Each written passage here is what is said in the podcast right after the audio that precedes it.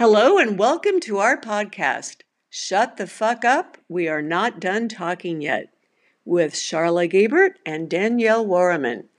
I'm Charla. And I'm Danielle. In our podcast, we discuss current events, popular culture, writing, books, movies, and women's lives. We are smart, funny, and occasionally profane. We hope you enjoy our podcast and thanks for listening. Hello, welcome to our podcast. Hi, everyone. Thanks for listening today. Today, we're going to talk about a topic of interest to Charla and hopefully to everybody else. It turns out May is Bladder Cancer Awareness Month. So, today we're going to talk about bladder cancer and hope that this information will be useful to somebody or other at some point. Um, I'm going to start by just sharing some statistics and information about bladder cancer. And then we're going to go into a little bit of the symptoms that you might want to be aware of. And then we'll end up where I will share my experience with non invasive bladder cancer. So, to start with, bladder cancer is one of those things that it's really common, but people don't usually talk about it. It turns out it is the it's either the fifth or sixth most common cancer in the United States. Kind of depends on which year you look at. And most of the time when people are diagnosed, they're usually over the age of 55. Like 90% of people diagnosed with bladder cancer are 55 and older. And the average age at the time of diagnosis is 73. Now, one thing I found interesting is that bladder cancer is actually more common in men than women, like four times as common. Wow, that's a really big discrepancy. Yes, it really is. And I mean, like, I think mainly, I would say I'm not exactly a classic person to get bladder cancer because um, I didn't really have any of the risk factors that we'll talk about in a minute. But yeah, it's definitely more common with men. And in fact, among men, bladder cancer is the fourth most common cancer. So it's like, I feel like, you know, bladder cancer doesn't get very much publicity compared to breast cancer or even colon cancer or prostate cancer because there just isn't quite the same amount of awareness. But it's pretty common. And among men, it's the ninth most common cause of cancer death. So the American Cancer Society says that there's going to be like approximately 79,000 new cases of bladder cancer every year. And that is actually a pretty big number. Um, They've also done some interesting studies and found that it's more common in northern states and northeastern and New England states. Not really sure exactly why. Um, one theory that's relevant to me is that older cities and towns in New England and New England and Northeast, they have really old water systems that tend to break. And so they dump a lot of chlorine into the water to make it clean to drink. Unfortunately, when chlorine acts on stuff in water, it produces byproducts, and those byproducts are themselves carcinogenic and can contribute to bladder cancer. So, um, that's sort of my theory about my exposure because I lived in Boston area for 20 plus years, 25 years. And I lived in an old town in Wakefield, Massachusetts that was constantly having breaks in the water pipes and then they were constantly dumping chlorine in. And you know, our showers smelled like chlorine. Anyway, so that's my own personal theory. Another thing they found out in studying the incidence of bladder cancer, it's much higher in among white Caucasian people than it is among blacks or Hispanics. Oh, I find that really an interesting statistic too. I know. It's like there there's a lot of data, but a lot of times they don't really know what these different things mean. They definitely have not figured out why people in northern states have more than people in southern states. I was on a webinar recently where they showed a map of the US and it was really really profoundly different that like all the states across the south had a much lower incidence and all the states across the northern part of the country had a lot more. And i mean so it included everything from like wyoming to oregon to new england. You know it's like it was really hard to figure out and they don't really know what that common denominator is so it's unknown but they have they do have that data. Then they have lots of data about risk factors. And one thing that surprised me is like the number one risk factor is smoking. And you know as if smoking isn't bad enough for like lung cancer or pancreatic cancer they estimate maybe a half of bladder cancer deaths are actually due to tobacco use that is insane. Well, I just chalk it up to how bad smoking is. We all know that. yeah, just yet another reason not to smoke. You know, it's like there's so many bad things about smoking, but who knew that that was one of them? Um, in fact, they think that there's a 200 to 400% increased risk for smokers. So if you smoke, please stop. Um, the other thing about smoking is that even secondhand smoking can contribute to bladder cancer. And unlike with lung cancer, if you quit smoking and then, you know, within a year or so, you're probably your risk has dropped down to that of a non-smoker. Unfortunately, that isn't really true with bladder cancer. Bladder cancer, uh, the risk from smoking persists for decades. And in fact, they kind of think that most bladder cancer is the result of exposures that were decades ago. Like the number, like the maybe the number two source of bladder cancer um, causes is occupational exposures. So there's like a whole list of um, things. If you work in chemicals, paint, rubber, leather, textiles, miners get it. If you're around diesel exhaust, um, there's a bunch of industries where there's an occupational risk, and maybe 20% of bladder cancers caused by occupational exposures. Now, one that I thought was really scary is that hairdressers have a higher risk of bladder cancer, and they think it's from their exposure to the dyes that are used in hair. Oh, for goodness sakes. Yeah. Um, I know when I got my diagnosis, I immediately decided to stop getting my hair colored. And then I have researched further, and it's probably not a big deal if you're just the client getting your hair done every six weeks or something. But definitely, bladder cancer is higher among people who are hairdressers. Yeah. Yes. So they should take precautions. Um, another weird source of a risk is arsenic in water supplies. And you're most likely to find arsenic not in a public water supply, but in a private domestic well.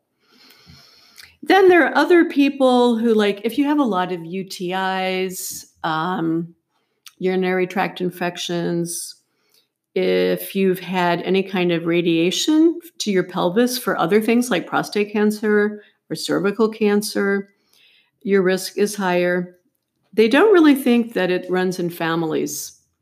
Um, there are some genes that they've found now that are connected to bladder cancer, but it's not like there's such a strong connection the way there is like with um, breast cancer and what are they, BRCA1 or BRCA2. There are those genes that if you have them, um, you know like people go ahead and get mastectomies to prevent. So it isn't like that. It's not that strong of um, a correlation. But they're doing they're learning a lot more about sort of if there are any genetic components. So those are some of the things i have learned about bladder cancer that i was i wanted to share with you guys just to have an awareness of what the risks are and keep those in mind if you're in any industry. And if you're smoking, stop. right. Um, let me ask you this question What were mm-hmm. your symptoms and what caused you to seek treatment? My symptoms were really typical, I think. I had one day I just noticed a drop of blood in the toilet after I peed, and I thought, well, that's weird, right? And if you're a woman, sometimes you don't really know, like, oh, this is weird. I am, what am, you know, am I having a weird period? Blah, blah. But I finally figured out that it was coming, it was related to my urine. And um, it was sufficiently strange that I took a picture of this one drop of blood. And then that was it. It never happened again. But I also had some abdominal cramping that was very odd. Mm-hmm. Again, I'm mm-hmm. way past having period cramps. And I couldn't figure out if it was like gastrointestinal or what was going on. So I did go to the doctor, and his first thought is that probably I had a UTI. So he did the testing, and nothing came back. Then theory number two was maybe I had um, a kidney stone. So I had a CT abdominal scan, no sign of a kidney stone. And I didn't think I had a kidney stone. It just wasn't that painful. You know, I've heard people talk about how painful it is. And I was just having sort of cramping and taking Tylenol a little bit. So finally, he ruled out all those things and he said, You have to go see a urologist and have a cystoscope where they look inside of your bladder. And, you know, this sounded pretty bad, really. I'm like, I really have to do this? And he said, Yes, you really have to do this. So I went to see a urologist, and it took a while to get an appointment. And they wanted me to wait. Um, this is all happening right before Christmas, of course. They wanted me to wait till January. And I was like, No, I want to get this done. So made the appointment and they squeezed me in. So basically, when I saw the urologist, um, what they do is they use a catheter, pop that in, which while you're just lying down on your back, no, not a big deal. And then they have this uh, thing, I think it's called a rectoscope. It's like a microscope that lets you look into the bladder. And so he looked into the bladder and, you know, didn't say too much. And then he said, okay, get your clothes on and then come, we'll sit in my office. I want to go over your history. So I don't know why, but at that moment I thought, oh, this can't be good. I can assure you, I did not think anything about bladder cancer because who has ever given a second thought to bladder cancer? It's like I've spent years being afraid of breast cancer, but mm, bladder cancer? Nope, not so much. So my husband had come with me, and he, I went and kind of got him. So we sat down, and Dr. Sethi, his name is his name, Dr. Parminder Sethi, who's a really great urologist, if you ever need one. He said, he started asking me all these questions about smoking and about occupational exposures. You know, did you ever work in the chemistry industry? And, you know, when he started going down that path, I was getting really scared because I thought, oh, this can't be good. And so finally he said, okay, well, this might be cancerous, it might not be. You have polyps. That's what he called them. There are a couple of polyps in there. We won't really know until we biopsy them. Did he take some out at that moment, or you didn't know? You know what? He did not. And I don't know exactly why not? Um, I know that he did um, a urinalysis test that can test for cancer, and it came back negative. It didn't show any cancer cells in the actual urine, which was at the time he said that's a good sign that you know it's not showing up in your urine. But to get to do a biopsy. I had to have a surgical procedure. So we scheduled that for January after Christmas. I came back for that. That is done um, under general anesthesia as an outpatient. That surgery is called TURBT, T U R B T. And I think it stands for trans urethral blah blah bladder blah blah. Okay, so I could look it up, but you can look it up. T U R B T, and it's um, a combination of like they go through, um, again through a catheter, and they go in and they can look visually just like they do in the office, and then they also they go in and they sort of scrape or they zap the polyps, and then they but they also they take um, samples tissue samples. So I had that surgery. And when I woke up, I was totally bummed because I had a catheter that I had to wear home. And I ended up having a catheter for an entire week. You know, I had been told maybe you'll need a catheter, maybe you won't. Eh, probably not, but I did. And I had to have it on for, I had it in for an entire week. And that actually was about the lowest point of anything that I've encountered. Um, so, about a week after the surgery, I went back for the follow up, got the stupid catheter out. And by then, the pathology report was back. And so then I found out for sure that I did have bladder cancer. And I had already kind of knew the results of the pathology report because my regular doctor had gotten them and had just called me and said, Hey, I don't know if anyone's gone over the results of your pathology report yet. And I said, Well, as a matter of fact, I have an appointment tomorrow with Dr. Sethi. He said, Well, would you like me to tell you what it said? And I said, Sure. So he told me the results. And so I was already prepared um, to talk to the urologist. And I was really glad I was because I went online naturally and researched bladder cancer and made a giant list of questions. So I was actually able to ask a lot of questions. Can I just interrupt you for one second? Sure. That's exactly what you would do. You would research a yes, lot and have a lot of questions. And I'm not saying it's a bad thing. I'm just describing your personality to anyone who might not know you personally. You are so right. In yeah. fact, I told Dr. Sethi, I said, okay, now don't take this personally, but I'm going to ask you a lot of questions and it will help reduce my anxiety. That's just the kind of person I am. And so I asked him a ton of questions, and he was hilarious. He said, Oh, I'm glad I had just recently studied and taken my board exams again. even even yeah. Charlotte Gabert can stump a specialist. So he the way he explained it is that I had non-invasive bladder cancer and that um, we were going to treat it with an immunotherapy treatment. And then after, you know, I would get this treatment and then we'd have another scope and take a look. And he said, you know, if all goes well, this will just become a nuisance. He said, bladder cancer definitely tends to recur.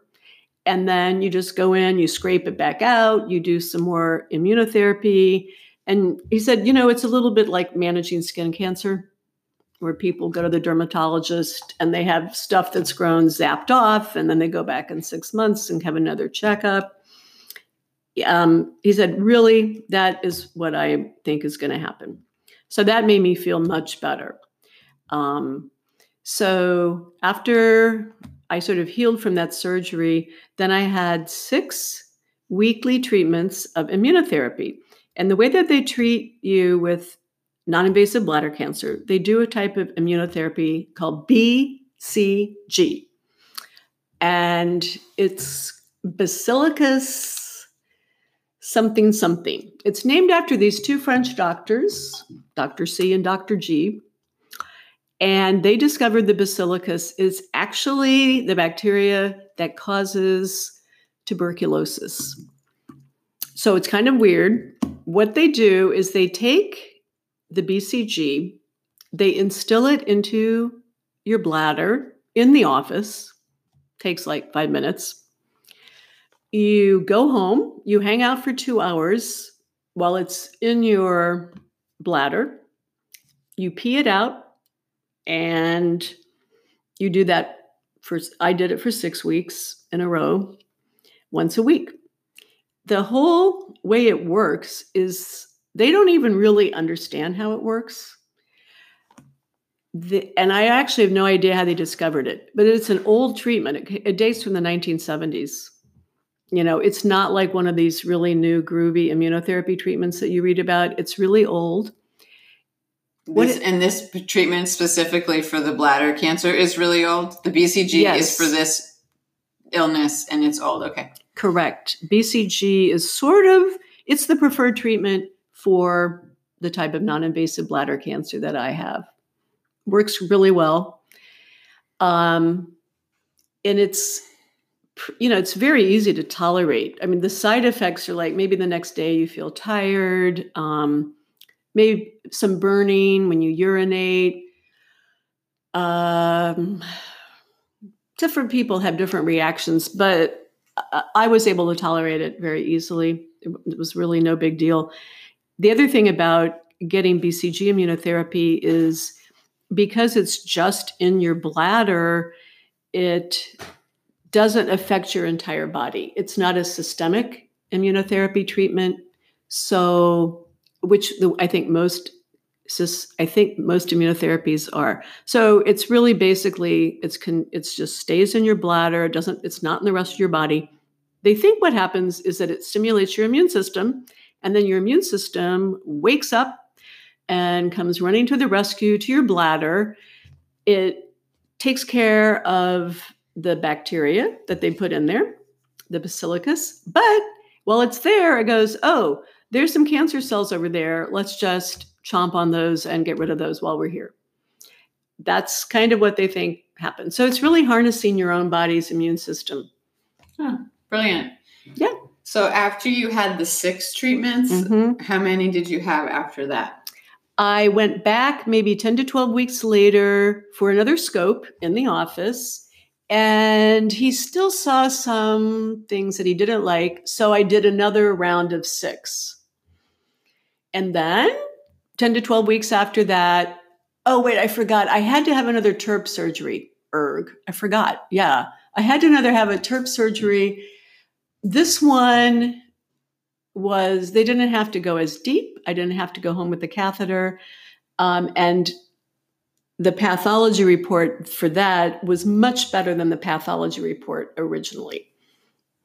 It was just like it wasn't as high grade. It was it was just 10 times better. So after that second TURBT surgery, then I had six more treatments. Then I went back, and so last November, right before Thanksgiving, I had um, another scope, and this time it was all clear. So uh, this all transpired from about December 2017 into November 2018. And now, once I got the all clear, now I'm in what's called maintenance mode. So every six months, I go back and get three weekly treatments of BCG. So I had three weekly treatments in April of 2019. Then I'll go back in July this summer and have a scope. Hopefully, the scope will show everything's all clear. Then in like October, November, I'll do three more. And basically, I just kind of go on in maintenance mode for about three years. Again, the maintenance mode is really long because because bladder cancer tends to recur. Okay. And then once I get an all clear after those three years, then I think I go back maybe every year for a scope to make sure all is still clear. So I would say, you know, basically I've been really lucky. Mm-hmm. And if you have to have not a, a cancer, you know, non-invasive bladder cancer, that's pretty good. Um, I think the key is you have to go get diagnosed immediately.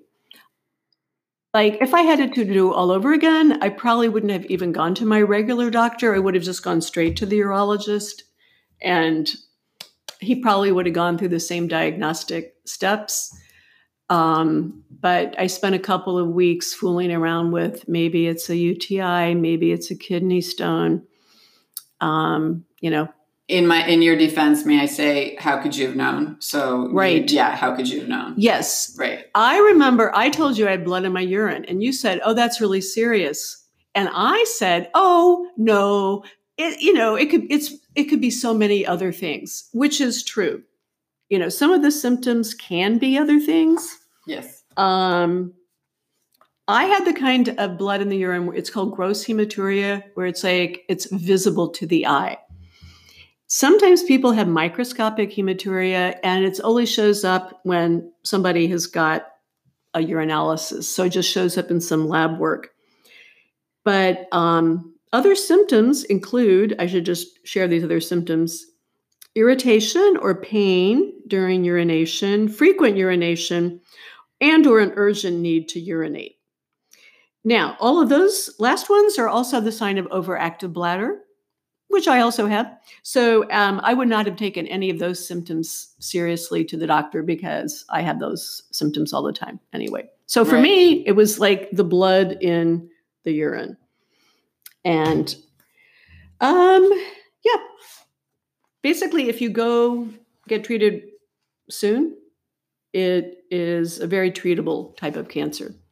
The only other treatment that I had besides the BCG was when I had the second TURBT surgery. Um, after the surgery, before I left the hospital, they also um, they inserted a chemo drug, Mm-hmm. and it just stayed in my bladder for an hour. Mm-hmm. And that was just sort of like, while we're here, we may as well try this chemo drug. The chemo drugs that they use that are inside of the bladder, um, they don't really actually work as well as BCG does, but um, they were used for a long time. And I think doctors still kind of like to use them just for insurance, you know, like, hey, why not?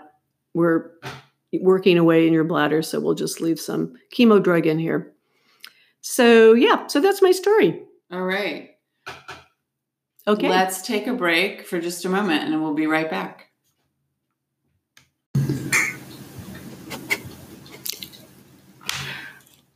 Wow, so that was a lot of information about um, bladder cancer and your journey with bladder cancer. And why don't you tell our listeners about some resources? Okay. Yes. Well, bladder cancer is, as I said earlier, it is pretty common, but it, it doesn't seem to get the same publicity that other cancers get. Um, nevertheless, there's a really great national organization called the Bladder Cancer Advocacy Network, BCAN. Um, it is bcan.org. That was someplace that I ended up pretty quickly. I think when I got diagnosed, my urologist gave me two brochures, and one of them was published by BCAN. So they, they are really helpful. They also have um, an online support community where you can talk to other people. So I've taken advantage of that. And that's actually been really helpful in asking um, just questions of other people like, I'm having this weird side effect from BCG. Is this normal? Have you guys ever had this before? And, you know, find out, yes, it's really common. So, um, BCAN is a great location. I also went to the local branch of Cancer Support Community, and Cancer Support Community.org is again a national group. There's one here in the San Francisco Bay Area that happens to be up in Pleasant Hill, California. And uh, the Cancer Support Community, they have a lot of programs uh, that give you emotional support. They have one on one counseling. They have classes and workshops. They have speakers who come in and talk about things like nutrition. Through them, I found a nutritionist and spent three or four sessions with her, just fine tuning supplements that I wanted to take. Um, also, Cancer Support Community has different types of classes. They're like movement classes for people with cancer. And they can be anything from yoga to um, Pilates. Some of them are really for people who are really, really sick. I was never really that sick, but they're are a lot of people who are taking classes who get a lot of support from that. They have things like singing with ukuleles, just crazy things that will boost your mood. Um, they have once every few months, they have a nationally known comedian who comes in and does a night of you know laughter or just tells jokes. So they really support you in sort of all the different ways that you need support emotionally socially. They even have a thing called um, decision making care. So like if you are presented with decisions about your cancer care and you don't really know how to proceed you can sit down with some of their experts and go over your options. So it's a really great resource. It's all totally 100% free. Um, so that was, I found really helpful. And I guess the other thing that I would say is it was a little strange to discover how many people know somebody who has bladder cancer. Because at first, I really thought uh, that I was kind of an oddball person to have bladder cancer but the more people that I told about it, the more I discovered other people had it. And I was really glad that I did not keep it to myself. I think for some reason people feel very ashamed of having bladder cancer because it has to do with bladder and peeing and urine. Um, but I remember right after I got my first surgery, I needed to cancel my uh, attendance at a rehearsal for an ensemble that I sing in. And I didn't really know the director, David, that well. So I just emailed him and told him I couldn't make it. But I also included why I couldn't make it that I was recovering from the surgery and I still had a catheter in. And the only reason I decided to share that information was because our group is really small. Maybe there's 20 people. Missing a rehearsal is not something you do lightly. About 30 seconds after I sent the email to him, he replied, and it turned out he had had bladder cancer. He knew all about it. He had gotten the same treatment that I was going to get. And he was very supportive. He said, If you have any questions, if you ever want to talk, just call me. So that just really made me realize when you have something like this, it's better to tell people and talk about it as opposed to keeping it to yourself. That is a great message because other people might have some some way to help you and reach out to you, and you're also um, educating others about the symptoms, like as we just did in, yes. in our chat. Exactly. Yeah. So I would say to everyone, happy um, Bladder Cancer Awareness Month. There are a bunch of um, bladder cancer walks going around that are doing that are fundraising events. So if you see one or know somebody who's doing one, just jump in and support it because it's raising money for research. And there is a lot of really cool research going on with bladder cancer right now that will probably change the way it's treated like in the next five to 10 years. Oh, that's amazing. Yeah. Good to know.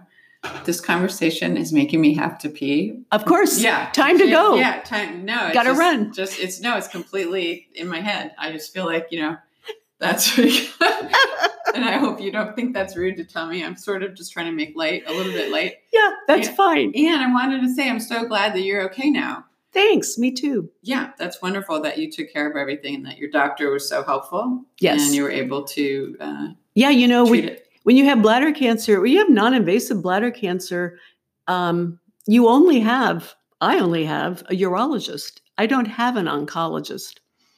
So that is another kind of strange thing about bladder cancer.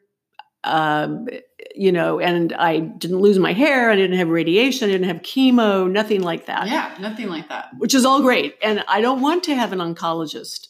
I'm happy to just have the urologist, and that's fine.